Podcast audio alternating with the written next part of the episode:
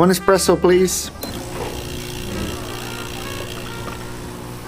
I was listening to this other psychoanalyst talking about maturity and what involves to be a mature person from psychoanalysis point of view. One of the points that he comments is that it's to understand how we make mistakes, that we are imperfect, that we are doomed to fail from time to time. And to understand that it, it is sign of maturity. To understand that we have our limitations it is not that we can accomplish everything or not everything that we do is going to be 100% this is understanding that it is mature of ourselves. Because when we are young and the young people are trying to like yeah i can do everything. Everything's going to be good. Everything's it's perfect. I am doing everything good uh, with no bad results. When in fact when we understand our limitations or understand what we did wrong it is a chance for us to do better next time. So not only